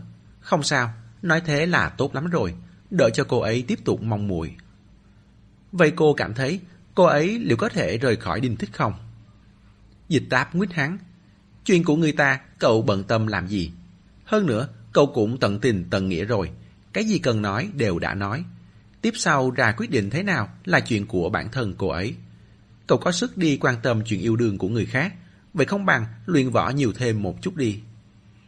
Tông Hàng không phục. Tôi không luyện chắc, ngày nào tôi chẳng luyện. Có tiến bộ không? Có. Dịch táp ném gối đi. Nào, đánh tôi đi. Tôi ngồi yên trên giường, chỉ cử động tay, đánh trúng coi như tôi thua. Coi thường người khác quá rồi đấy nhé. Tông Hàng đứng lên làm nóng người, hết vặn cổ tay lại xoay bả vai. Cô cẩn thận chút. Dịch tám cười khẩy. Tuy võ thuật của cô chỉ hạng ba, nhưng Tông Hàng chỉ bằng mấy ngày luyện cấp tốc mà muốn áp đảo cô thì cũng quá hoàng tưởng rồi. Quả nhiên, cô coi như lấy tỉnh chế động, hoặc nghiêng đầu, hoặc nghiêng người, hoặc chỉ nhẹ nhàng đưa tay kéo một cái, đã hóa giải hết khí thế hung hăng khi ra chiều của hắn. Đích thì bốn lạng bạc ngàn cân, đến thở cũng chẳng gấp lấy một hơi. Ngược lại, Tông Hàng mỗi chiều đều dùng đủ 10 thành công lực, mệt đến tua hết mồ hôi. Dịch táp đắc ý một cái là lập tức lơ mơ. Tông Hàng, tập võ không phải chỉ dùng sức, phải động cả não nữa. Còn chưa dứt lời, Tông Hàng đã đâm đầu tới. Thiết đầu công, nữa hả? Dịch táp nhanh tay nhanh mắt, một tay ấn lên đỉnh đầu hắn, thành công chặn cái đầu tròn vò của hắn ra ngoài một cánh tay. Lịch sử thật đúng là một lần nữa tái diễn, mọi thứ đều không khác gì lần trước. Dịch tám suýt cười phục ra. Tôi bảo cậu đồng não là cậu lấy đầu ra hút tôi hả? Tông hàng hầm hực gục đầu xuống. Dịch tám thu tay về. Cười còn chưa ngưng, Tông hàng bỗng ngửa đầu lại đầm tới. Lần này quả thực bất ngờ, dịch tám ngớ ra. Hai tay vô thức chống ra sau. Trực giác cảm thấy chỉ sợ sắp bị hút cho một quả trăng sao bay vòng đến nơi rồi. May mà không bị, Tông Hàng dừng lại trước mặt cô, kiêu ngạo hết sức. Cô xem, tôi... Hắn bỗng ngừng bạc. Đây là lần đầu tiên hắn nhìn dịch táp gần như vậy. Gần đến mức có thể nhìn thấy bóng mình trong mắt cô. Lông mi cô rất dài, đang rung rinh dưới mắt hắn. Hơi thở hai người hòa cùng một chỗ, vừa ấm vừa nóng, không phân tách được là của ai. Môi hơi phát khô. Trong phòng mở điều hòa à? Sao mà khô thế? Cửa sổ hình như cũng không có cách âm. Tiếng ve kêu từng đợt, từng đợt, quấy nhiễu khiến lòng người hoảng hốt. Tông hàng chậm rãi, lùi người về. Không biết mình đang nói gì nữa. Cô xem, cái này gọi là đánh úp, không nhất thiết phải luyện quá lời hại. Có thể thừa dịp đối phương buông lỏng cảnh giác. Sau đó thì đánh úp. Dịch táp ngồi thẳng người dậy, mất tự nhiên, vén một lọn tóc con ra sau tai, lại hò nhẹ một cái. Tông hàng xấu hổ vô cùng. Dịch táp, tôi về trước đây, phòng tôi còn đang đun nước. Dịch tám ừ một tiếng, không nói gì, cũng không ngẩng đầu, cứ ngồi bất động như vậy. Nghe tiếng bước chân tông hàng ra ngoài, nghe tiếng cửa đóng lại. Trong phòng, cuối cùng cũng tĩnh lặng, chỉ có tiếng điều hòa phát ra, nghe ù ù. Hết thảy giác quan đều như phản ứng chậm mất một nhịp. Mãi đến lúc này, mặt mới lăn tăng từng đợt nóng bỏng, như pha son vào nước, từng chút một tan ra. Dịch tám cúi đầu, móng tay cào cào hoa văn dệt trên ga giường. Tóc cũng rụ xuống, đuôi tóc sợi cao sợi thấp, cái lướt qua mặt, cái cọ lên cổ. Tông hàng về đến phòng, chuyện đầu tiên làm là lấy nước đầy bình siêu tóc. Sau đó cắm điện bật công tắc, Tựa hồ làm vậy mới có thể chứng minh với mọi người rằng Nhìn đi, tôi không có nói bậy, phòng tôi thực sự đang đùng nước. Trong tiếng nước đùng vù vù, hắn quăng mình lên giường, vùi đầu vào đệm. Không nghĩ cái gì hết, cũng không dám nghĩ. Cứ nằm như vậy, mãi đến khi có người gõ cửa. Là tới đưa hành lý, thuận tiện thông báo với hắn 9 giờ sáng mai xuất phát đi hồ khẩu. Lại hỏi, có cần gọi dậy không? Cần thì cậu đặt giờ đi. Có đi cho chắc ăn, Tông Hàng thuận miệng đặt 8 giờ sáng. Tiếp đó, làm gì cũng do dự, không luyện công. Dịch táp không tìm hắn, hắn cũng không tìm dịch táp nữa.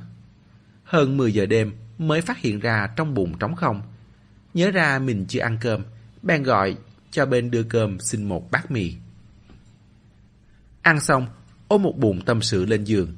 Bản thân cũng không rõ phiền muộn đầy ứ trong lòng này rút cuộc là vì điều gì nữa. Ngủ không yên, trở mình cả đêm. Cuối cùng kết thúc bằng một giấc mộng đẹp. Mơ thấy cảnh tượng lúc ban ngày kia, mơ thấy đôi mắt, lông mi và cả hơi thở ấm dịu của dịch táp. Trong mộng, lá gan hắn lớn hơn, không lùi người về. Trong tai vang lên vô số giọng nói ầm ĩ cổ vũ hắn. Hôn đi, hôn đi, dù sao cũng chỉ là mơ. Đúng vậy, dù sao cũng chỉ là mơ. Tim Tống Hàng đập dồn dập, chậm rãi hôn xuống môi cô. Đúng lúc đó, điện thoại vang lên. Thực sự vang lên, mí mắt vừa mở, cảnh đẹp trong mộng lập tức bày biến mất sạch. Điện thoại đầu giường rung lên không ngừng như động kinh. Đầu dây bên kia là một giọng nam đơn điệu khô khăn. Chào anh, bây giờ là 8 giờ sáng, anh đã đặt phục vụ gọi dậy. Tông hàng suýt phun máu.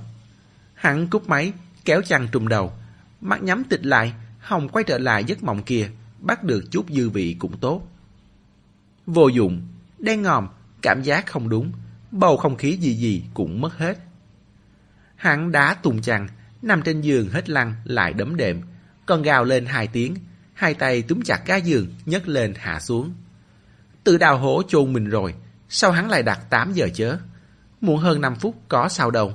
5 phút đủ để hắn làm rất nhiều chuyện rồi. Mất sạch. Tâm trạng này cứ như mất 10 tỷ ấy.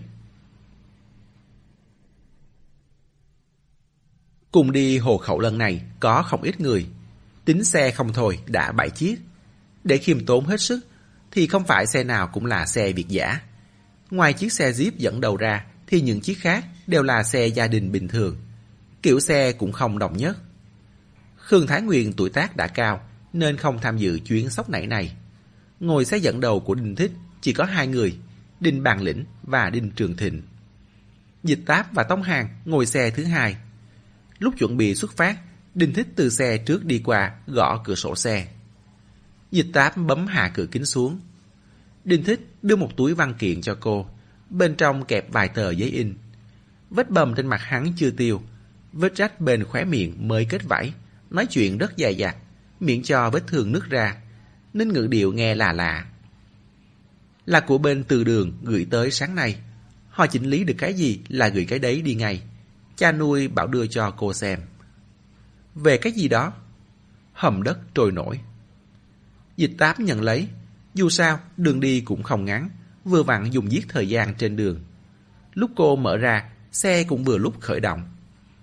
Hai trang đầu là hình ảnh, chụp bìa ngoài và trang trong bìa ghi gia phả họ Khương. Xem ra là tìm được trong từ đường nhà họ Khương. Ở trang trong đều là chữ phồn thể viết dọc, trang giấy khô giòn ố vàng, còn có một vết bẩn lớn. Dịch tám lật thẳng tới phần giải thích, vừa xem vừa nói cho Tông Hàng nghe. Nhà họ Khương có một vị trưởng bối, tên là Khương Xạ Hộ, là một mà nước. Sống vào tâm những năm cuối triều Minh. Trong gia phả nói, Ông ấy mở canh vàng ba lần trong đời. Gia tài bạc triệu, chịu ảnh hưởng của danh sĩ từ hà khách thời đó. Lúc rảnh rỗi cũng thích đi thăm thú sông núi. Có một lần, du lịch đến gần Thành Hải bây giờ, nghĩ đến hầm đất trôi nổi tổ sư gia từng đề cập. Bèn nảy ra ý định muốn đi tìm thử xem, tìm suốt ba năm. Tông Hàng nghĩ bụng, đây mới gọi là thừa tiền rỗi hơi đó. Dân chúng bình thường làm gì, có ai thích tự hành thế chứ? tìm được rất ngẫu nhiên. Vào một đêm khuya, ông cưỡi ngựa đi bị lạc mất phương hướng. Dừng lại giữa đường đi tiểu. Chợt nghe đùng một tiếng. Quay đầu lại xem, con ngựa vậy mà lại bay vọt lên không trung, rồi rơi hụt xuống, chết ngay tại chỗ. Ông vội vàng kéo quần lên đi qua, phát hiện chỗ con ngựa dừng trước đó xuất hiện một cái động. Đại khái rộng chừng miệng giếng. Bên trong có tiếng gió vù vù, có điều rất nhanh đã ngừng lại. Đây chính là đất mở cửa, gió sọc sau đẩu. Xem ra khi hầm đất trôi nổi xuất hiện sẽ kèm theo gió mạnh thổi thẳng từ dưới lên. Con ngựa này cũng thật không may, đứng đúng mắt gió trực tiếp nạp mạng. Trời tối, người lặng, ngựa tự dưng bay lên trời rồi ngã chết. Ở chỗ đó lại xuất hiện một cái động quái dị như thế. May mà người ở đấy là Khương Xà Hồ. Nếu đổi lại là dân địa phương bình thường thì đã thành chuyện ma quỷ truyền đi khắp nơi rồi. Khương Xà Hồ ném que diêm xuống dưới. Ánh sáng nhanh chóng tắt ngóm. Lại ném hòn sỏi xuống. Cũng không có tiếng động. Ông hoài nghi đây chính là hầm đất trôi nổi. Bèn lấy một cái móc câu ra đeo lên chân tay. Trang bị xong thì bò xuống động. Theo lời ông mô tả, đi xuống tầm 10 trường thì trước mắt đột nhiên xuất hiện một luồng sáng trắng. Người lập tức bất tỉnh nhân sự. Sau đó bị lạnh mà tỉnh lại. Phát hiện mình nằm trên mặt đất. Con người chết ở bên cạnh. Còn cái động kia thì đã sớm biến mất. Sau đó, ông cứ cảm thấy mình như nhìn thấy thứ gì đó, bèn vẽ lại một bức tranh, dán ở cuối tập. Dịch táp lật tới trang cuối, Tông Hàng cũng ghé đầu lại xem. tả thế nào nhỉ? Tranh cổ Trung Quốc chú trọng tả ý không tả thực. Trình độ hội họa của Khương Xà Hồ cũng thật khiến người ta phải rơi lệ. Nhưng vẫn có thể nhìn ra được mơ hồ là vẻ mặt nghiêng của một người. Nhưng phần sau đầu của người này lại mở rộng. Hơn nữa, bên trong còn bỏ thêm cái gì đó trông rất kỳ quái. Trông cứ như là không phải sọ não đấy chứ.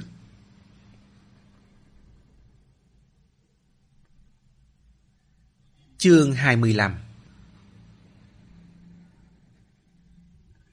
Dịch táp xem bức tranh hồi lâu, cuối cùng chịu thua trước tài hội họa của Khương Xà Hộ.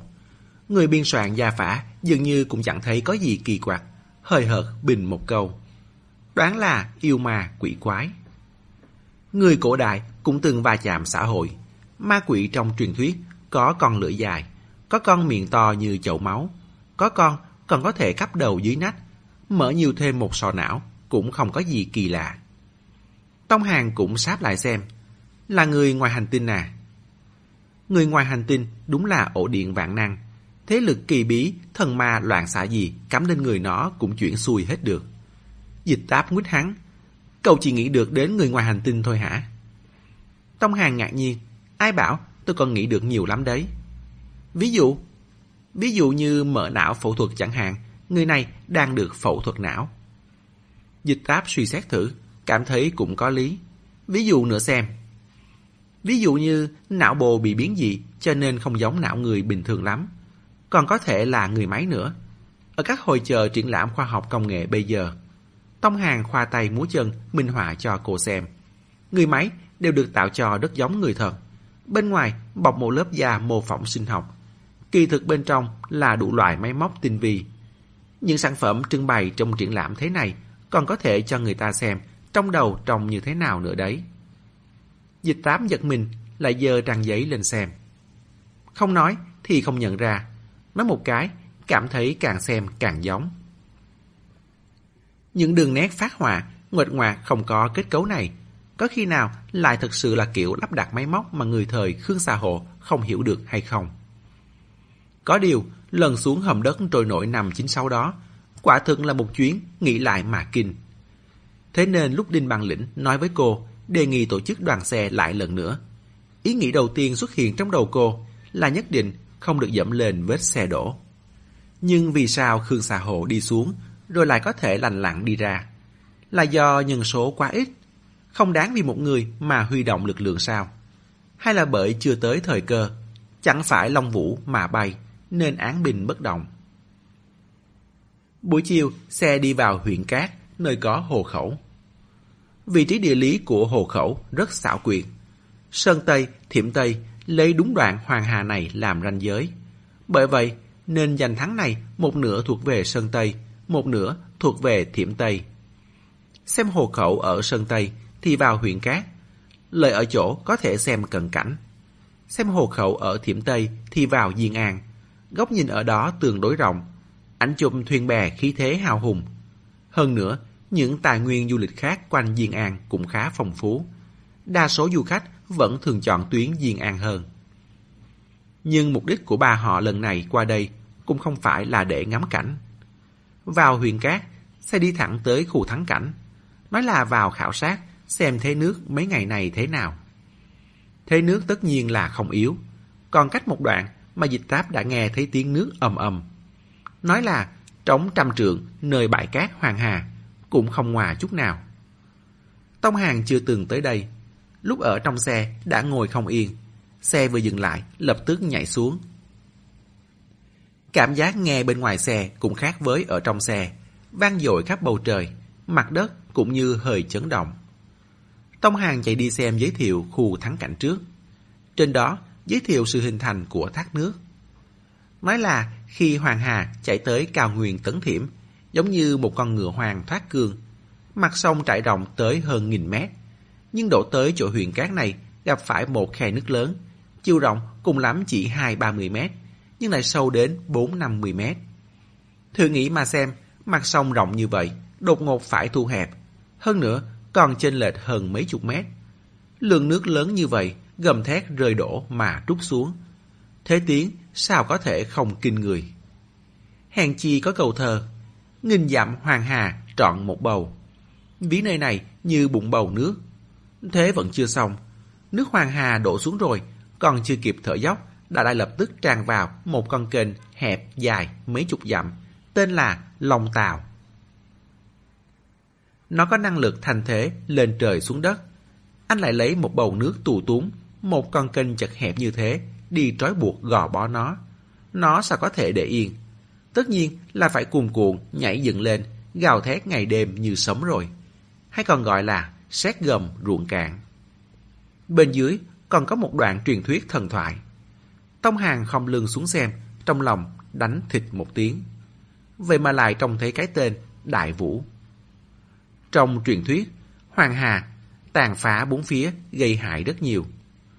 Đại Vũ khảo sát địa thế, cảm thấy Long Môn ở thung lũng Tấn Thiểm rất tốt, muốn thu Hoàng Hà vào đây.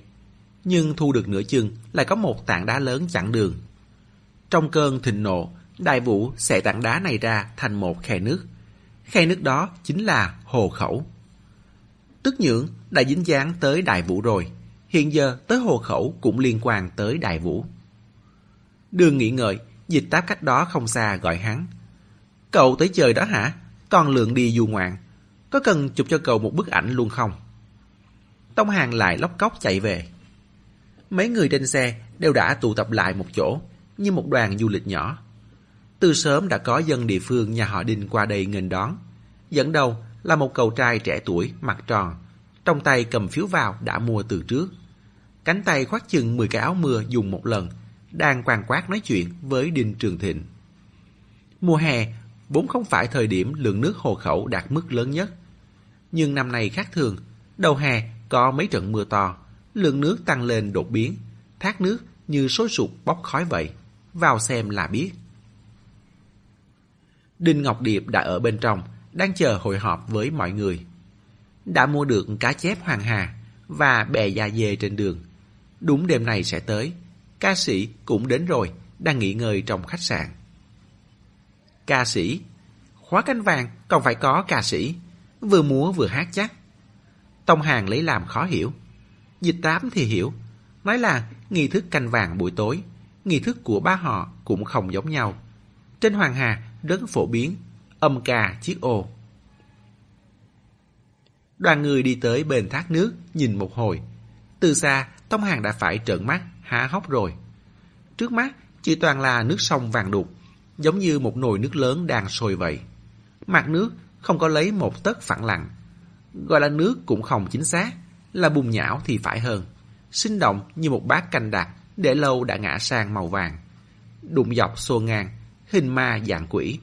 Không chỉ ở hồ khẩu, mà hai bên long tàu cũng đổ xuống vô số thác nước.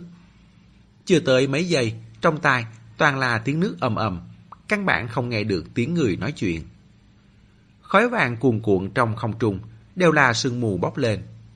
Mặt nước thế này, đừng nói là đi thuyền. Một trang giấy bay xuống cũng bị cuốn lấy mất hút, không còn cơ hội thò đầu ra nữa. Những người ở gần đó đều che ô hoặc mặc áo mưa, vẫn không tránh được bị bắn bùng khắp người. Cậu trai mặt tròn nhà họ Đinh đi qua phát áo mưa cho Tông Hàng. Tông Hàng thấy dịch tám không lấy, đang định xua tay tỏ ý mình không cần. Dương mắt lên, chợt thấy có một người mặc áo mưa đi về phía họ. Là Đinh Ngọc Điệp. Trên áo mưa tí tách nhỏ nước, nước bùn chảy xuống thành sông. Trên đầu bắt chước dân bản địa, bọc một cái khăn mặt lòng dây trắng, cũng đã bị bắn cho thành màu dẻ lau.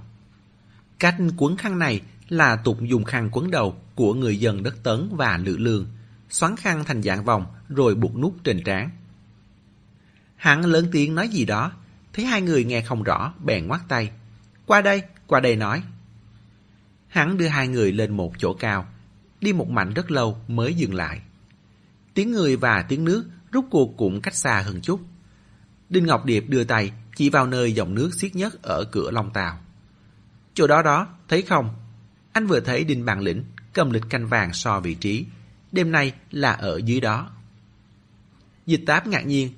Thế không phải vừa xuống đã bị cuốn đi mất rồi sao? Đùa gì thế? Nơi này hoàn toàn khác hẳn lão già miếu. Lão già miếu ít nhất còn có thể cho anh bình tĩnh mà xuống nước. Bình tĩnh mà lặn sâu. Nơi này sống cuộn hung dữ như vậy. Người chưa kịp lặn xuống đã bị trôi ngang cuốn đi rồi. Đinh Ngọc Điệp lại không thấy lo lắng, kéo khăn buộc trên đầu xuống. Vì tác dụng của tĩnh điện mà vô số tóc con chỏng lên, tựa hồ cũng đang nóng lòng muốn thử. Mỗi nhà đều có bản lĩnh riêng. Chú bản lĩnh đã bảo là không vấn đề, thì mày sợ cái gì? Còn có thể dìm chết chúng ta chắc. Nói xong, lại liếc sang Tông Hàng. Cậu ta tới làm gì vậy? Một người thường, chúng ta làm gì cậu ta cũng theo. Thế nào, muốn ở rễ à? Tông Hàng không hé răng. Một người thường cái gì chớ? Hắn mới là nhân vật chính của ngày hôm nay đấy, được không? Hơn nữa, ở rễ thì mắc mớ gì đến anh? Có phải ở rễ nhà anh đâu? Giống với mở canh vàng, khóa canh vàng mà nước cũng phải giữ thể lực. Lần khóa canh vàng này quy mô không lớn. Đinh Bàn Lĩnh không tham gia, chỉ có hàng tiểu bối xuống nước. Đinh Ngọc Điệp dẫn đầu, dịch tám coi như là trợ thủ. Tông Hàng là quan sát viên. Xem thấy nước của thác rồi, ba người được dẫn tới bãi đổ xe nghỉ ngơi. Giữa chừng có người đưa bữa nhận nước. Còn không bằng lần ở hồ Bà Dương. Cá chép Hoàng Hà sống đã cạo vẫy, cộng thêm một cốc nước Hoàng Hà đã đun sôi. Nhìn qua lớp thủy tinh, có thể thấy dưới đáy cốc động một lớp bùn dày. Ngạc nhiên là Đinh Ngọc Điệp ăn rất nghiêm túc. Còn dịch táp thì lại dở trò bịp bợm. Tìm một cái túi ni lông đổ hết bữa nhận nước đi dưới sự che chắn của Tông Hàng. Đợi thẳng đến đêm mới lại có người dẫn họ vào khu thắng cảnh. Cảm giác lần này lại khác, không có tiếng người, không có ánh đèn. Trước mặt tối đen như quay về thời viễn cổ. Giữa trời đất, ngoài núi đá ra thì chính là sông lớn. Chỉ có một chỗ cạnh thác nước là dựng hai ngọn đèn giả ngoại màu vàng chiếu sáng. Rọi chiếu chừng 10 bóng người lập lòe. Có mấy cái bóng bị ánh đèn kéo ra rất dài, vắt ngang lên mặt sông, nhìn vừa hoang đường vừa không chân thật. Lại gần, trông thấy một ông già ngồi trên ghế nhắm mắt dưỡng thần, da mặt nhăn nhèo, tóc, lông mi và chòm râu ôm trọn môi cằm đều trắng xóa. Quần áo cũng thuần một màu trắng, mặc một chiếc áo khuy tròn dài tay rộng thùng thình kiểu tàu và quần thụng. Bên chân đặt một chiếc ô giấy dầu màu đỏ chế tác thủ công. Dưới ánh đèn rọi sáng, mặt ô như được mạ lên một lớp dầu đỏ trơn bóng. Dịch táp thấp giọng giải thích cho Tông Hàng. Lão tiền bối nhà họ Đinh hát âm ca. Nghe nói, người như vậy đều là được đào tạo từ nhỏ. Bình thường cố gắng nói ít nhất có thể. Có nói cũng phải nhỏ nhẹ. Nhỏ tới mức thắp một ngọn nến đặt trước miệng, nói hết một câu, ngọn lửa cũng không thấy lung lay chút nào. Sức lực cả đời đều dùng vào việc hát âm ca. Nghe nói hát nghe rất cao, rất vang, nhưng cũng không hẳn là vậy. Cách thức trong đó dịch táp cũng không rõ lắm. Cách ông già không xa, bày một cái bàn. Trên bàn đặt một vật lấp lóe màu lục tối. Quanh bàn có mấy người đang đứng chà sát miếng da trong tay, rồi đưa lên miệng thổi. Thổi bóng à? Tông Hàng nhìn chăm chú một hồi. Lúc này mới phát hiện ra vật phát sáng kia là một bình thủy tinh bụng phình có lỗ thông khí. Trong bình chỉ toàn đom đóm, mà vì thân bình bọc một lớp màu xanh lục, nên ánh sáng xuyên ra mới có màu xanh lục sẫm. Thổi bóng xong rồi, họ cũng không vội buộc miệng ngay mà mở nắp bình ra. Thuận tay, tó một nắm đom đóm cho vào bóng. Mấy người cùng làm, hiệu suất rất cao, bóng được thổi phồng lên rồi bỏ ánh sáng vào. Không bao lâu sau, trên bàn dưới bàn, bên chân, bên thân đã lăn lòng lóc đầy ắp những quả bóng sáng. Tông Hàng không biết mấy quả bóng khí này được làm từ bàn quan về đã sát qua nitrat. Còn cảm thấy rất lo lắng cho đom đóm bên trong, sợ chúng không bao lâu sau đã chết ngạt rồi. Trong chỗ tối, vòng lại tiếng người liên miên. Rìa Long Tàu có rào chắn để đề phòng du khách rơi xuống nước. Đám người đinh bàn lĩnh đang đứng trong rào chắn, cố định một cột trụ. Trên đỉnh cột trụ buộc một sợi cáp bằng thép to bằng ngón tay cái, đung đưa trong ánh sáng mờ tối. Theo sợi cáp nhìn sang, dịch táp mới phát hiện ra đối diện cũng có một cột trụ. Sợi cáp này vắt ngang qua kênh nước, giống đường dây điện mắc trên dòng nước xiết. Thấy đám dịch táp đã qua đây, Đinh Bằng Lĩnh thở ra một hơi, chỉ vào sợi cáp. Lát nữa, bọn chú sẽ dùng đom đóm định mắt nước. Định xong rồi thì dựng bè nước. Dựng bè xong thì hát âm ca mở đường. Mở đường rồi, mấy đứa có thể xuống nước. Định mắt nước, dựng bè nước, hát âm ca, mở đường. Tông Hàng nghe không hiểu ra sao. Dịch táp cũng nửa hiểu, nửa không. Dù sao cũng khác họ. Tuy hiểu được trình tự, nhưng cụ thể như thế nào thì phải tới lúc tận mắt chứng kiến mới có thể hiểu ý được. Cô kéo Tông Hàng qua một bên, nhỏ giọng dặn. Đợi lát nữa xuống nước rồi, mặc kệ những cái khác, ôm chặt lấy Đinh Ngọc Điệp trước đã. Tông Hàng lập tức hiểu được. Hàng canh vàng này chắc chắn có cơ chế tự động thẩm định tuyển chọn. Chỉ tiếp nhận người phù hợp với điều kiện, thuộc ba họ cũng phải là mà nước. Hắn và dịch táp đều thiếu một chút tư chất, bởi vậy nên lần trước ở lão già miếu mới không đi đường thường, bị ném vào đồng ổ ngao sò, suýt nữa làm mồi cho ngào sò. Lần này nói thế nào cũng phải ngoan ngoãn một chút. Kết thúc chương 25 Kính mời quý thính giả tiếp tục theo dõi chương 26 ở audio tiếp theo để xem trưởng bối nhà họ Đinh hát âm ca chiếc ô như thế nào. Diễn biến gì tiếp theo sẽ xảy ra đây? Mời các bạn đón nghe.